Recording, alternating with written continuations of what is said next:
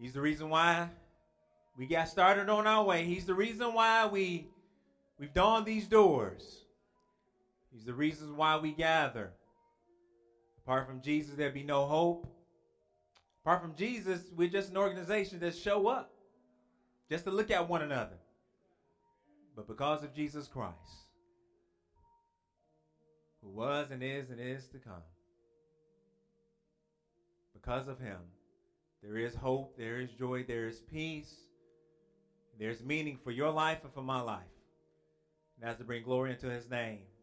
This day, both now and forevermore. Amen. Amen. Let's give the Lord a hand clap of praise for his, his grace and his mercy from everlasting to everlasting. Amen. Amen. Well, indeed, Forest Baptist Church, it is a privilege and honor to be with you once again. I just want to say to each and every one of you, Happy New Year. Happy New Year. I'm grateful that the Lord has brought uh, each one of us, each one of you, into this brand new year. Now, folks can say a whole lot about you, but they can't say you didn't make it to 2018. They can talk about you, but the Lord allowed you to make it one more year uh, to serve His purposes. Amen. And in this new year, just a reminder for everyone this week, we will be starting back up our community groups.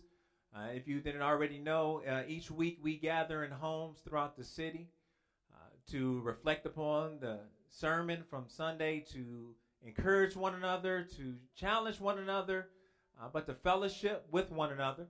And also as a uh, means and opportunity for you to invite your family, friends, and loved ones who would who would not come to church normally. Uh, you can invite them into a safe environment at, in someone's home. So I want to encourage you if you are not already a part of a community group, uh, to get engaged, to get signed up, and we'll have. A, there, matter of fact, there's information for you right now in, in the bulletin as far as locations and times. Uh, we have groups meeting on Mondays, Tuesdays, Wednesdays, and Thursdays uh, each and every week. And again, it's a it's a great time to be in fellowship with one another.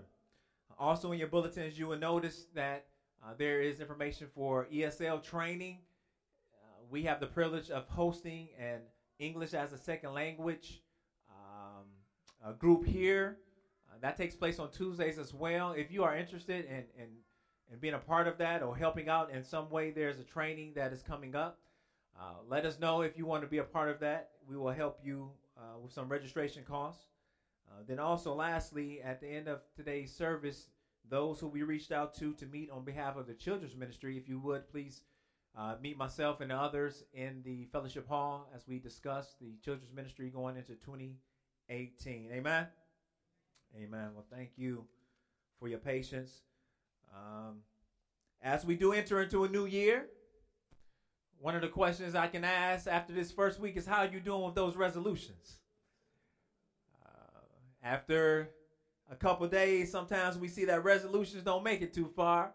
But I just want to encourage you, if you don't have your resolution together, that you would put together uh, at least a set of goals for the year.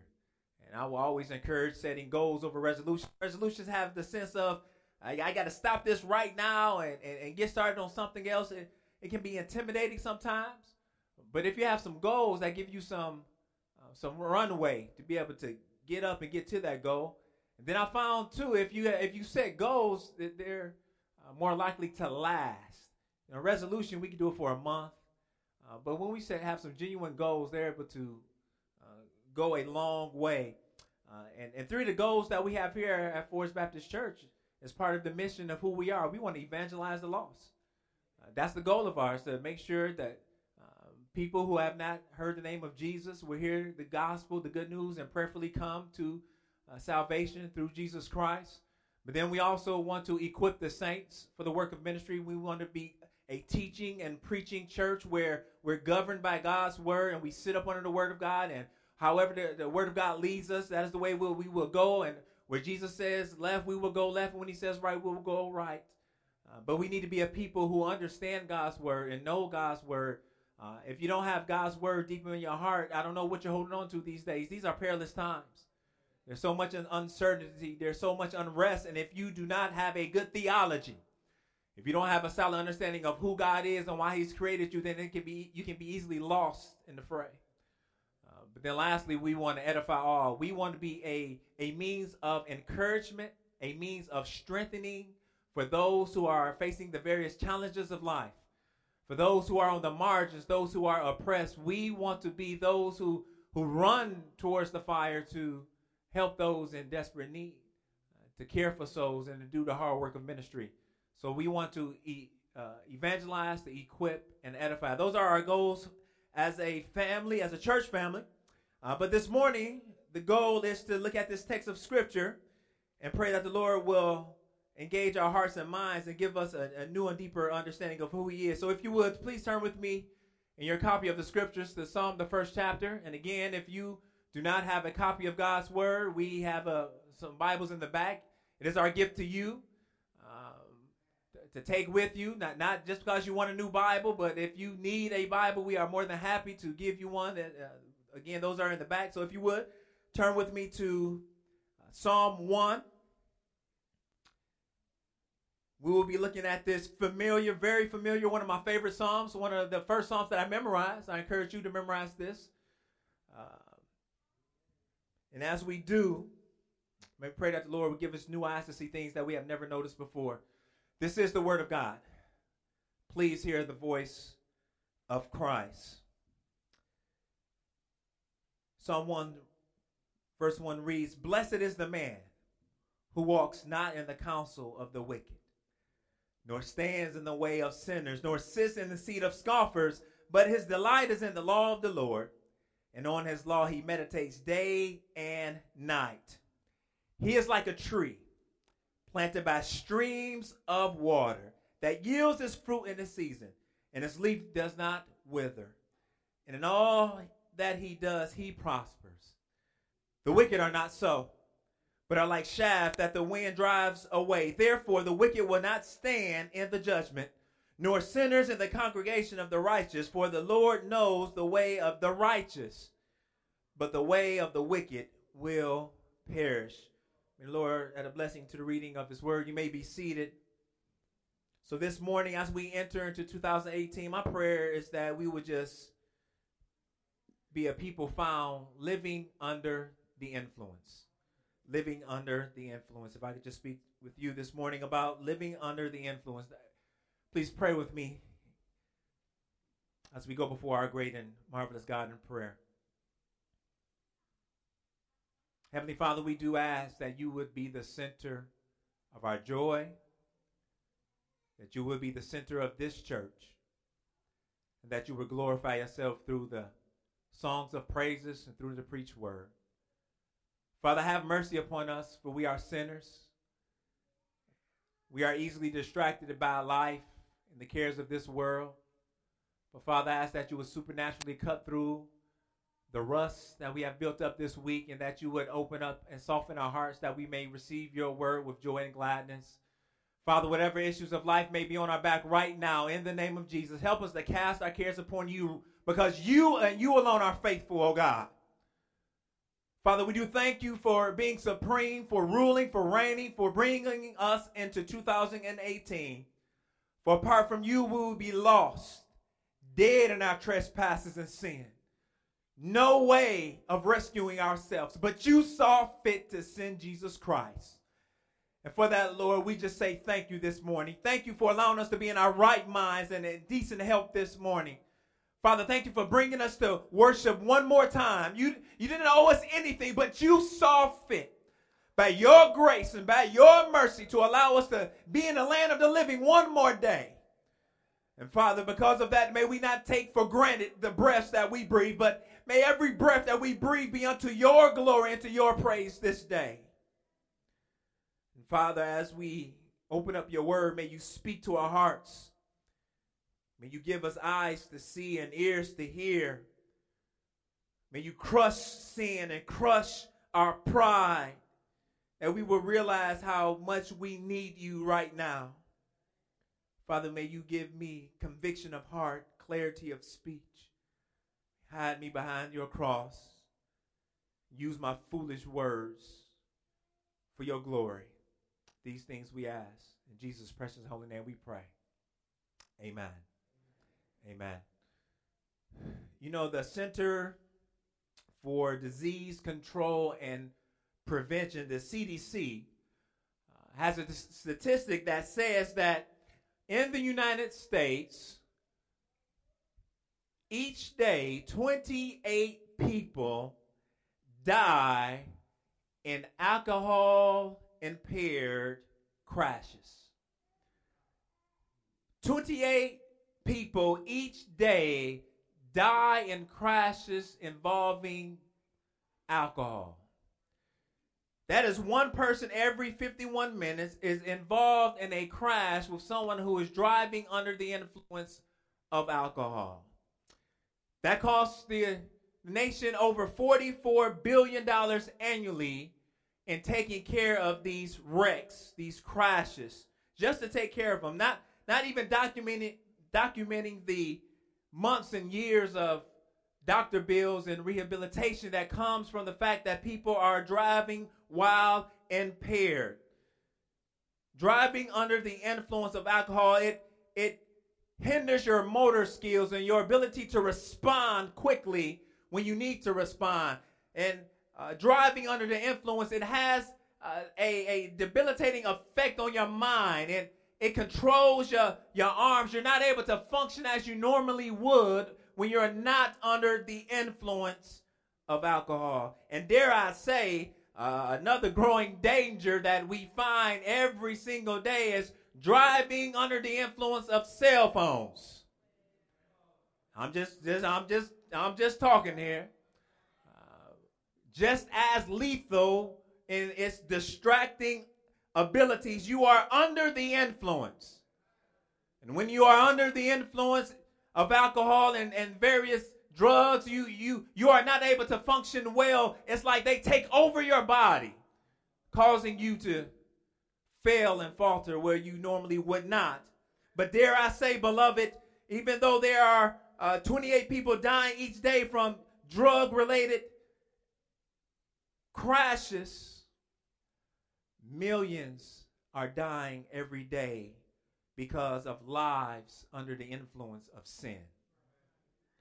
Millions are headed to their eternal peril because their entire life is influenced by sin and sinfulness.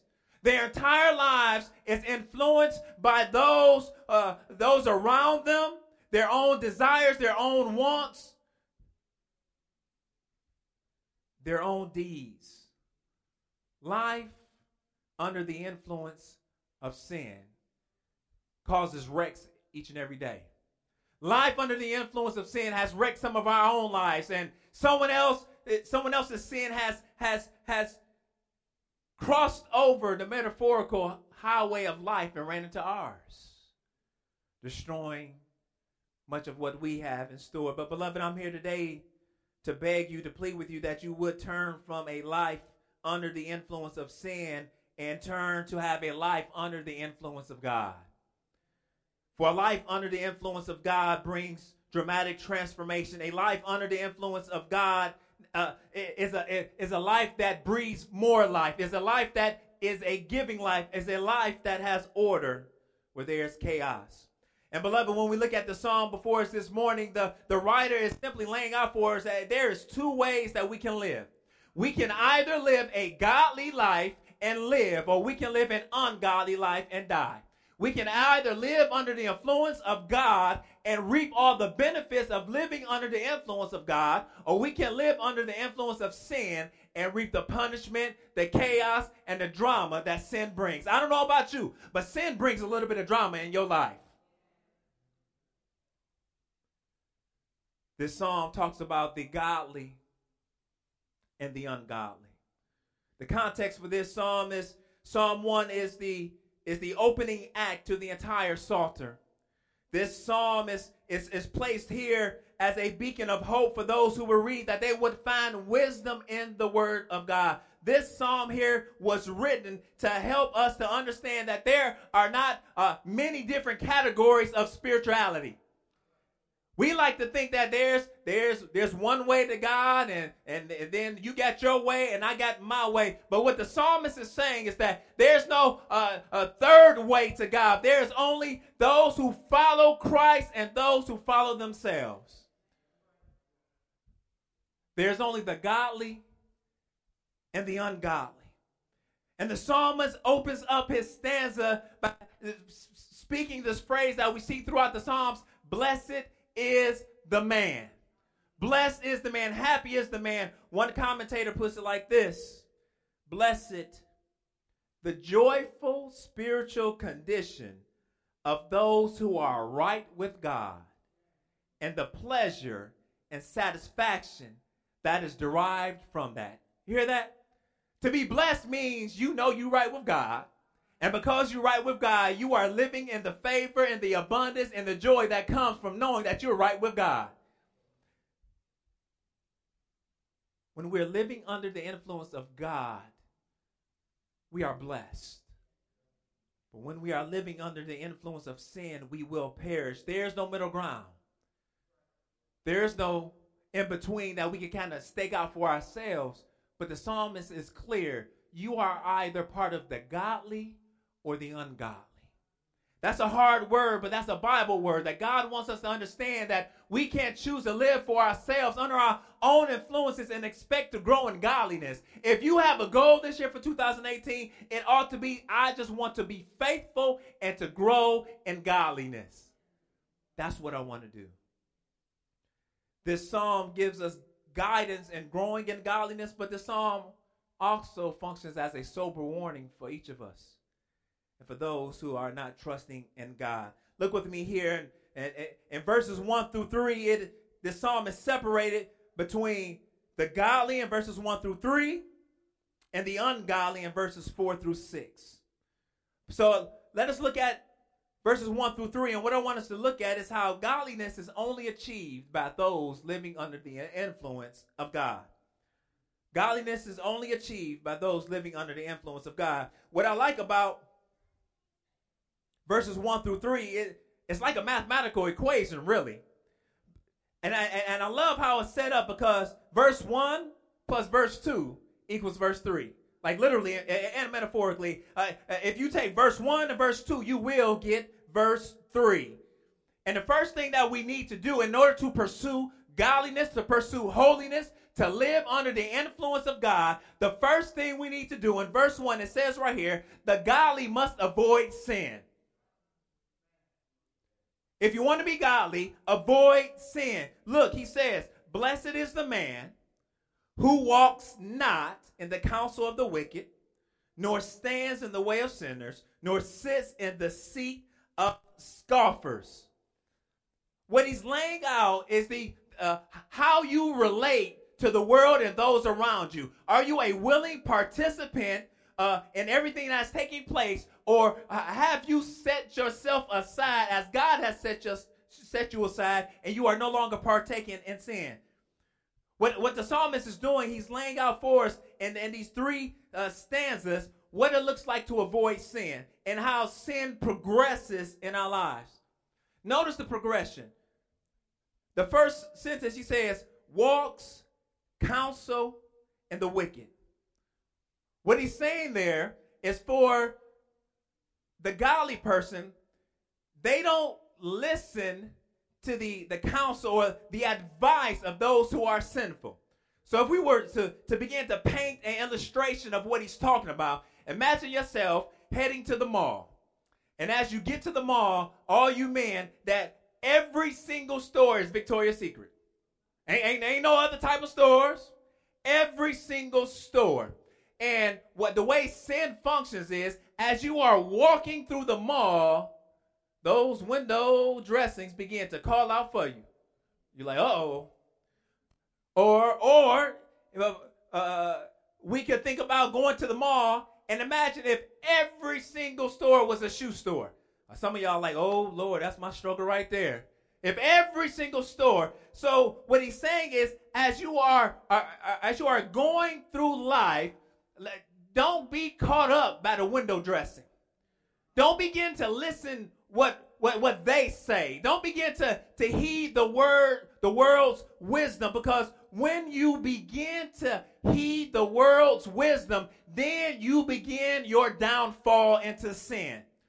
He lays out the, the, the walks, counsel, and wicked, but then he, he goes next. See this progression. He says, stands, way, and sinners. So at one point you were walking, and now you don't stop.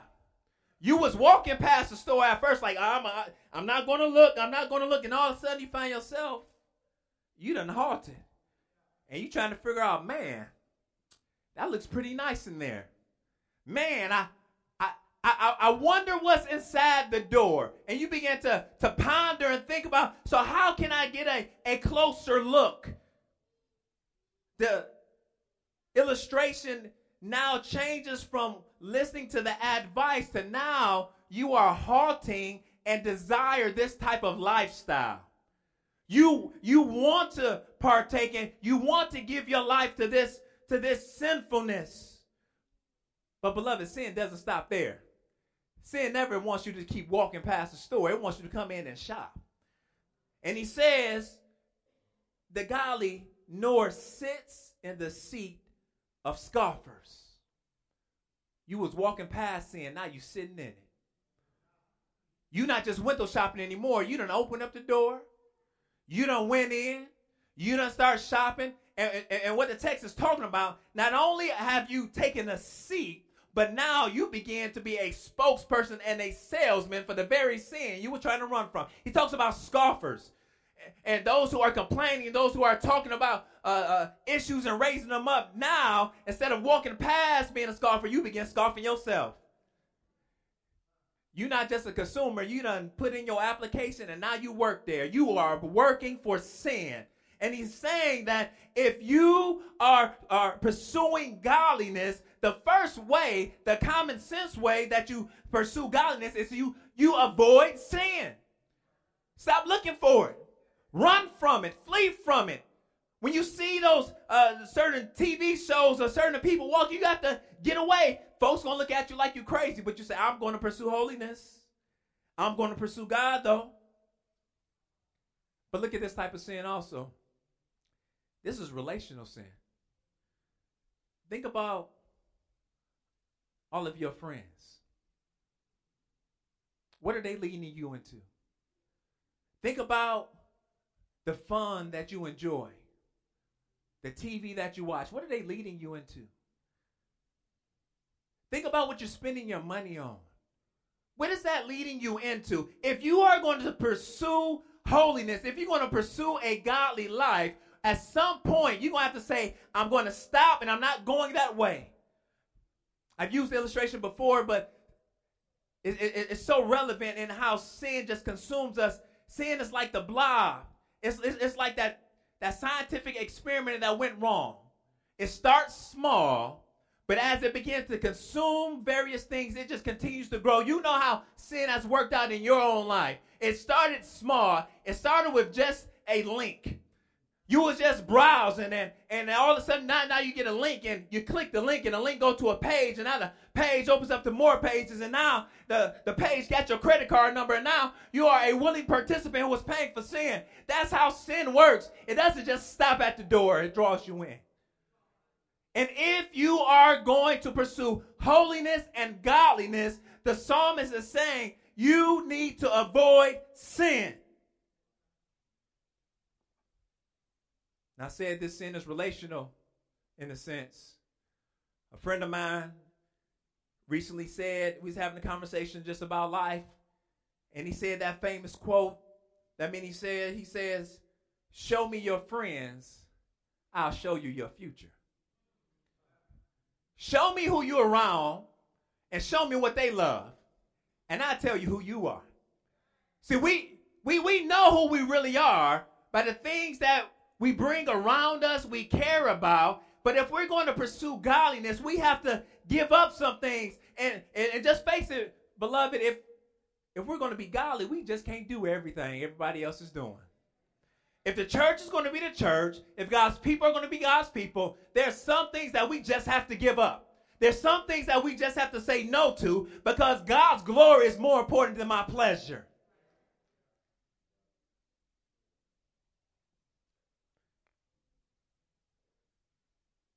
When we walk into sin willingly, God, it's, it's as if God is saying, I, I didn't save you so you could be like everybody else. I just shed my blood so you can hang out with everybody else. I didn't sit on Calvary's cross and give up my life and just so you can have a good time. I did not leave glory, take upon myself humanity just so you can have a good time. But no, I, I came so I could set you apart. I came that you may be redeemed. I came that you may be set free. So you can be a peculiar people. That's what he's calling us to. He wants us to be a peculiar people set apart. But, beloved, the psalmist doesn't just stay in verse 1, he goes to verse 2 because what he wants us to understand is being godly ain't just about what you don't do. That's, that's how we measure holiness. Why I don't do this, I don't drink, I don't smoke, and, and we kind of puff up our own Pharisee in us, but but we do gossip, but don't nobody see that. So we, we like to pump ourselves up, and we don't want any and we want people to think we're more than what we are by what we don't do. But godliness ain't just about what you don't do, it's about what you do. And the psalmist is saying, in order for you to be godly, you must avoid sin, but the godly also pursue God. Verse 2. He says, but his delight is in the law of the Lord. And on his law, he meditates day and night. That's the pursuit of God. The godly love to spend time with God. The godly loves the things of God. Turn with me quickly to Psalm 19. Because this is the type of love he's talking about. Psalm 19, when, when you just love the word of God, when the word of God just radiates in you. Psalm 19, 7, the psalmist, he's talking about the word of God, and he says, The law of the Lord is perfect. What does the word of God do? It revives my soul. He says, The testimony of the Lord is sure. What does the word of God do? It makes the wise simple. It makes stupid people know something. Say the precepts of the Lord are right, rejoicing the heart. What does the word of God do? It, it makes me know I'm going the right way. I'm not falling into some foolishness. And I can rejoice in that. It says the commandment of the Lord is pure. It ain't dirty. I ain't got to worry about who seen me. I ain't got to worry about what they said because it's pure. And he says, it enlightening the eyes, I was dead in my transgression and sin. I was blind. I was lost. But now I see because of the word of God. And the psalmist says, The rules of the Lord are true and righteous altogether. I know that I can't get right, but I know somebody who made things right. And when I submit myself to his word and his way, I'm going to be right too. Then he says, This word of God is more to be desired. Are they than gold? even much fine gold, sweeter also than honey, and the drippings of the honeycomb. Moreover, by them your servant is warned, and keeping them there is great reward. He delights over the word. It's not a chore, it's not a burden, it's not a task. He loves the word of God. Turn with me to Psalm 37. He loves the word of God and he loves the Lord. Psalm 37, verses 4 and 5, the psalmist simply says this He says, Delight yourself in the Lord, and he will give you the desires of your heart. Commit your way to the Lord, trust in him, and he will act. Sometimes God ain't acting on our behalf because we ain't, we ain't liking the right stuff. We like all the wrong stuff, and we wonder why God won't act on our behalf. But he says, when he's your delight, when you got a taste for Jesus, when you want to do what he wants you to do, he gives you a delight and he fills you with these affections that you want to give yourself unto him. And then all of a sudden, when you like what he likes, when you want what he wants, when you love what he loves, he can give you some stuff now. Because your will has aligned itself with his will. And I don't know about you. I don't want to be in my will. My will goes left. God's will goes this way. And when I'm on my own, I mess stuff up. But when your will is aligned with the will of God, He will act. So the psalmist is saying, that's what I want to delight in. I want to delight in the God who loves me, who cares for me. I want to delight in the God who has my best interest at heart. Have you ever been in a relationship where you know they ain't got your best interest at heart? They just want to use and abuse you. But but Jesus Christ, he gives up his life that you may live. He got up from the grave that you may have power. And the text says, I go to prepare a place from you. He is working on your home. Why can't we delight in Jesus? Delights in the law of the Lord. And what does he say? And he meditates on his law day and night. That simply means all day long. He is he is turning over and thinking on the principles that God has laid out all day. So th- this this is not him or her just getting up in the morning, saying a quick prayer, Jesus wept, and walking out the door and living like hell the rest of the day. No, what he is saying is the person who is pursuing godliness gets up they're reading their word or they go to bed reading their word, but they, they take the word of God that they have hidden in their heart and they don't leave it hidden. But as soon as they hit that drama, soon as they boss walk in, soon as their car don't start, soon as their spouse is acting up, they begin to pull out what they've hidden in their heart and begin to flip over mentally, and, and they believe what God has already promised. The Lord, you are my shepherd. I shall not want. Things that are really tight this month, dear God, but I know you're going to take care of me. See, but guess what, beloved? If we're going to meditate on God's word, we got to know it, don't we? You can't meditate on something you don't memorize. So I don't care how old you are. If you if you have made a profession of faith, you got to have some scripture in your heart. You got to have something to hold on to when times get tough. You got to have something to hold on to when you want to give glory and praise to God. See, praise don't come from nowhere. See, sometimes we walk in, we think we got a praise switch. Now I'm just gonna walk in, I'm gonna click my switch on, and all of a sudden I'm gonna be happy and shouting.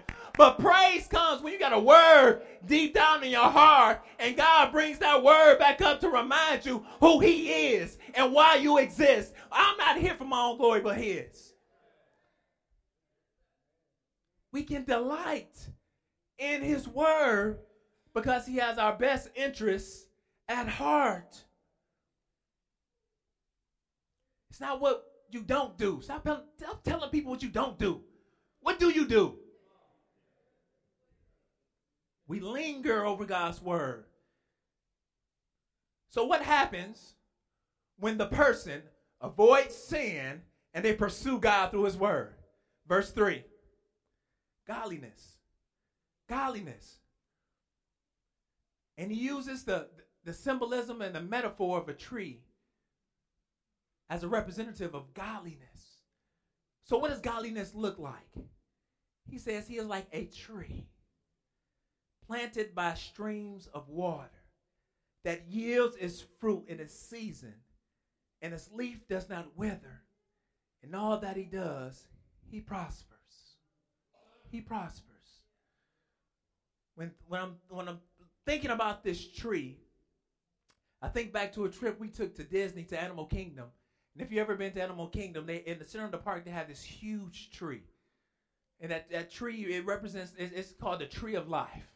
It's it's enormous. It is it's like a it's like a, a, a skyscraper and and, and and woven into it is the different pictures and symbols of animals and it just represents that life is it, it has come out of it and I think about that tree because when, when, when you think about godliness, we have to think about the, the, the strength that comes from godliness. When an individual is avoiding sin and pursuing God, they receive a supernatural strength that manifests itself on the inside and not on the outside. What do I mean? The outside situation may look crazy, but inside they're stable and they're able to maintain. There's a strength that comes from pursuing godliness. But not only that, when we think about a tree, we think about stability. Something that's not easily toppled, something that's not easily pushed down.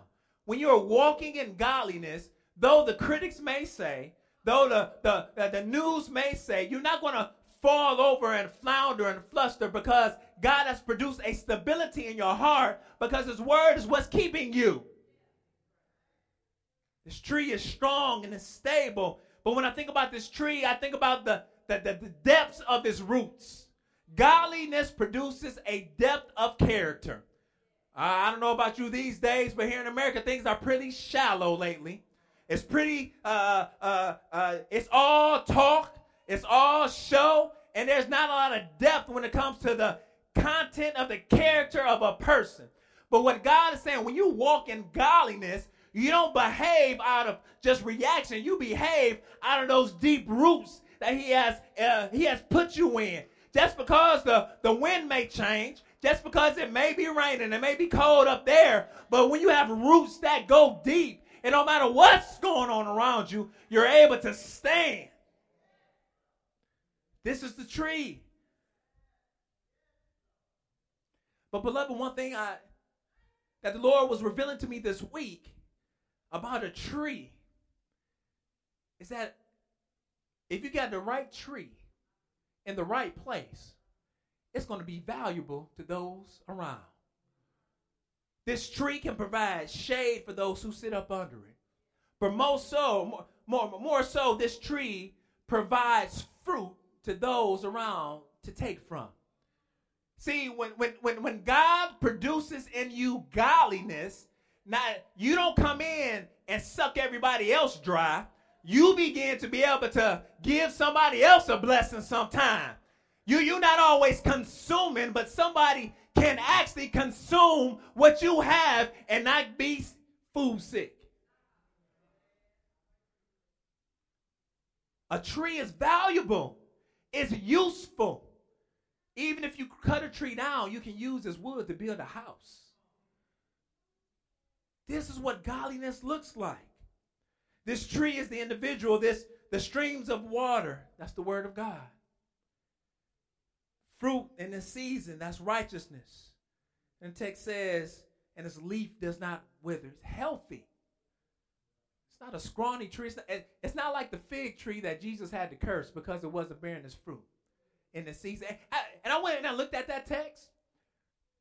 When it says fruit in the season, Jesus, he cursed the tree, and it wasn't even a season to have figs.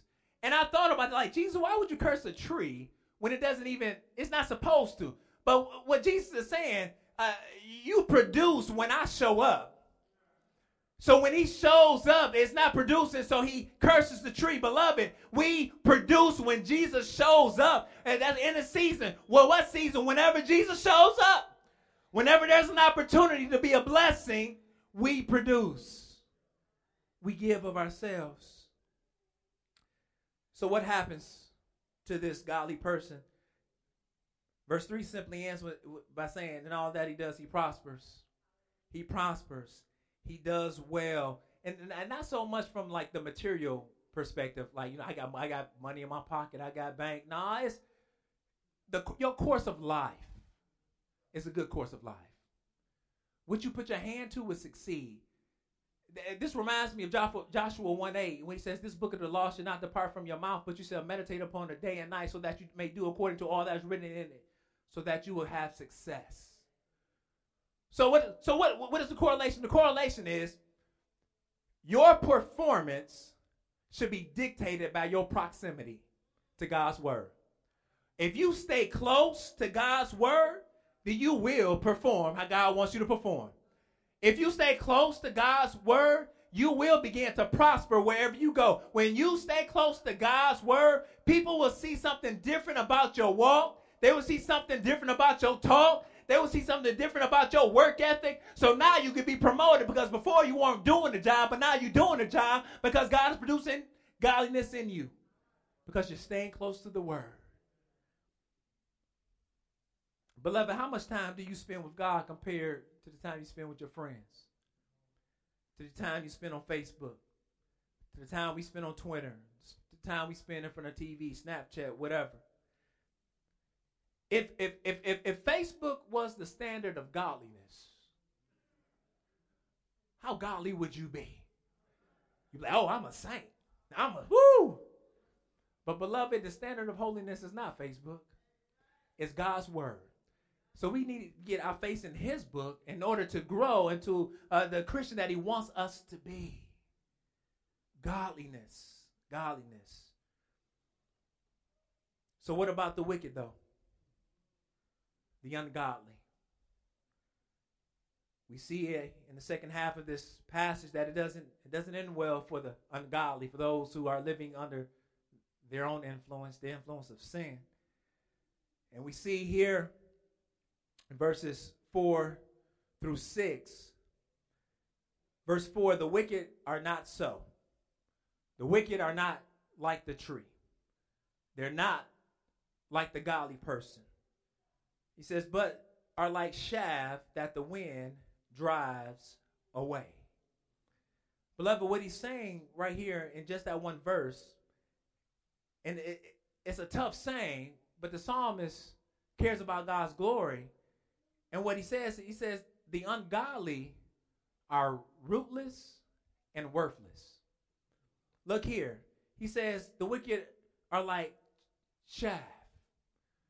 In an agricultural city, they would know that they needed to harvest wheat in order to eat. And as they would harvest the grain, they would bring it into these threshing rooms where they would begin to beat it and to take off the kernels and and and, and the husks that were around the kernels. They they didn't have any use. You couldn't do anything with the husk. And so it was the disposed of. That was the chaff. So as the grain, the part that was valuable would come out, they they they, they would they would beat it up and then they would throw it up in the air. And the wind would take away everything that was worthless, but everything that they desired, everything that they wanted would fall to the ground in front of them, and now they can eat of it and partake of it. So when he's comparing uh, the ungodly to, he's comparing it to that chaff that gets blown off. Well, don't nobody do anything with chaff. It's, it's, it's, it, it just flies away. It's, it's rootless. It has no grounding. The ungodly have no grounding. The ungodly live by what everyone else say. The ungodly live by what's popular. The ungodly live by what's the fad, what's what's sweet for today. The ungodly is doing their own thing and it doesn't last. It fades away. See, but more importantly, the ungodly are worthless. They serve no purpose in the kingdom of God.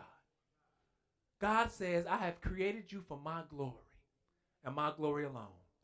So on that day in judgment, when when we're asked the question, why, uh, if we were to, uh, to be asked the question, why should I let you in my heaven? If if there's any other answer besides because of the mercy and grace of King Jesus, and, and, and, and, all of our works will be burnt up. It won't last. It, it is worthless. And our life will be shown and exposed that we did not live for God's glory our entire lives. We live for ourselves. And if your life does not bring glory to God in the kingdom, it's worthless.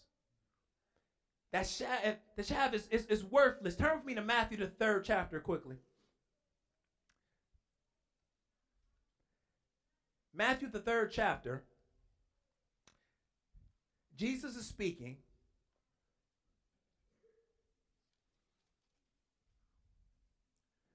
We'll start with verse 11. Talking about the baptism of John and talking about his baptism. John, John the Baptist is here. He said, I baptize you with water for repentance, but he who is coming, referring to Jesus, after me is mightier than I, whose sandals I am not worthy to carry. He will baptize you with the Holy Spirit and fire. His winnowing fork is in his hand, and he will clear his threshing floor and gather his wheat into the barn. But the chaff he will burn with unquenchable fire. Those who are living under the influence of sin will spend an eternity in hell separated from the goodness of God. They will spend an eternity burning up because that's the only use for chaff. For, for chaff is you burn it up. It's temporary. It's unstable. It's useless and unwanted. And beloved, not only do are the godly worthless and rootless. But verse 5 shows us that the, the ungodly have no safe place. Therefore, the wicked will not stand in the judgment, nor sinners in the congregation of the righteous. Hebrews 9:27 tells us that it's appointed unto man to die once, and after that the judgment.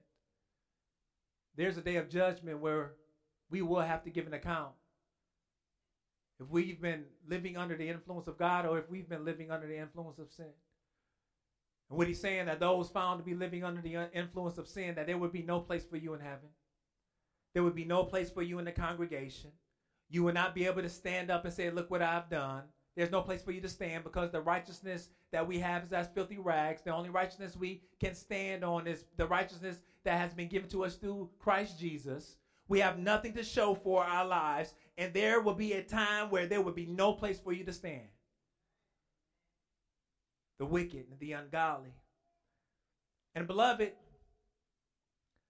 let us not be those Christians who look over at those who are living under the influence of, of sin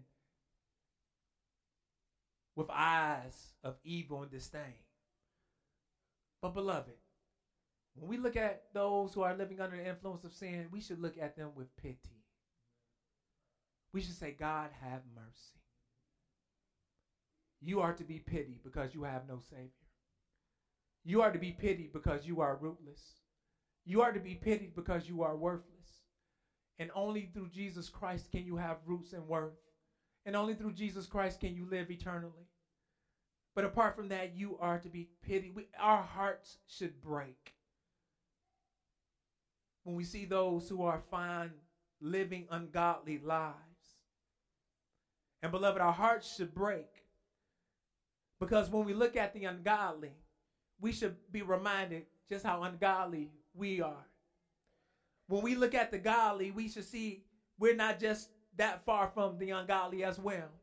Because when we look at the standards in this text, the standard is that a person will continually be faithfully always avoiding sin, always pursuing God. And I don't know about you, I, I don't always avoid sin. And I don't always pursue God. So when I look at this text, I don't see them in need of a Savior. I see myself in need of a Savior. Because on my best day, the text tells me that I'm still a wretched sinner before a holy God. On my best day, I'm still have no touch to Jesus' feet. On my best day, I'm still headed to hell, condemned and damned because of my sin. On my best day. But beloved, praise God that the blessed man is not because of what I have accomplished. The Bible tells us that there was one blessed man, and his name is Jesus Christ. And this blessed man, he came and lived a life that I could not live. And he died the death that I so deserved. So when I look upon Christ, I look upon godliness. And the Bible tells me that when I look to Jesus, when I turn from my sin, when I repent and trust in Him, that His life now becomes my life. And though I was damned to hell, though I was ungodly and a wretch, though I was going to bust hell wide open because the blessed man, the best man, Jesus, he gave me his life. And now I stand right before a holy and righteous God.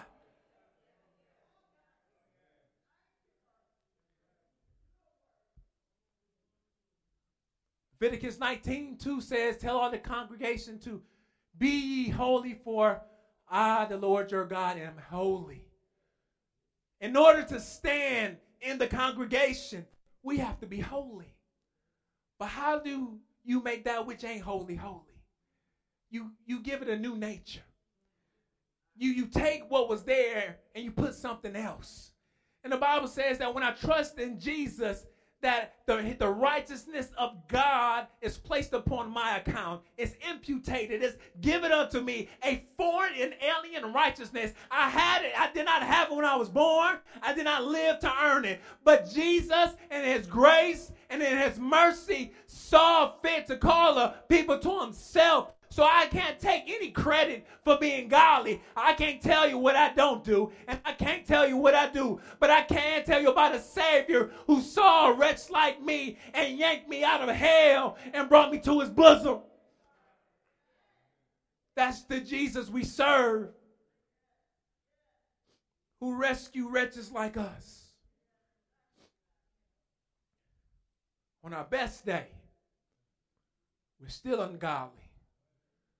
But because of Christ, we have hope, we have redemption, we can pursue godliness because of the Holy Spirit that He places within us, that gives us a desire for His Word, that gives us a desire to serve others to make less of, our, of ourselves and much more of Him for His glory, for His name's sake.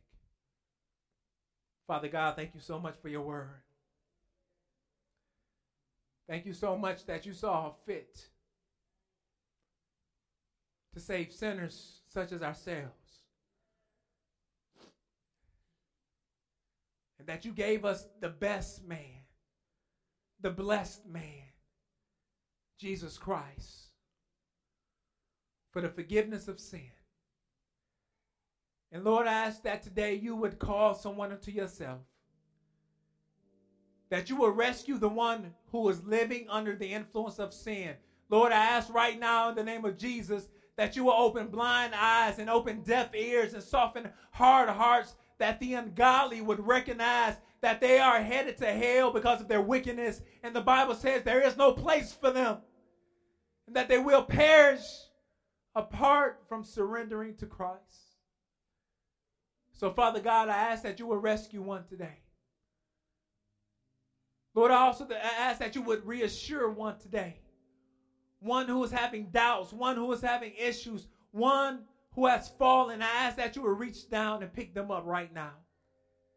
And then in 2018, they would pursue godliness, they would pursue your glory. But Father, none of this can happen apart from your Holy Spirit. Father, pour out your Spirit that we would see Jesus. For your glory, for your name's sake, we do pray. Amen.